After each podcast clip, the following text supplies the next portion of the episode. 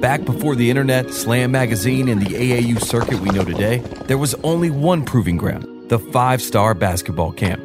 It's where a kid named Mike Jordan made a coach say for the first and probably the last time Who the is that? But to truly understand Five Star, we have to get to know its founder, Howard Garfinkel, simply known as Garf. Throughout this series, we'll explore how Garf built the best show in basketball and the stories surrounding the insane amount of talent that came through his camp. I'll explain why five stars run at the top couldn't last forever, and how Garf eventually flew too close to the summer sun, with the NCAA burning him in the end. It was the 200 coaches that were complaining. They put the pressure to the NCAA to stop it.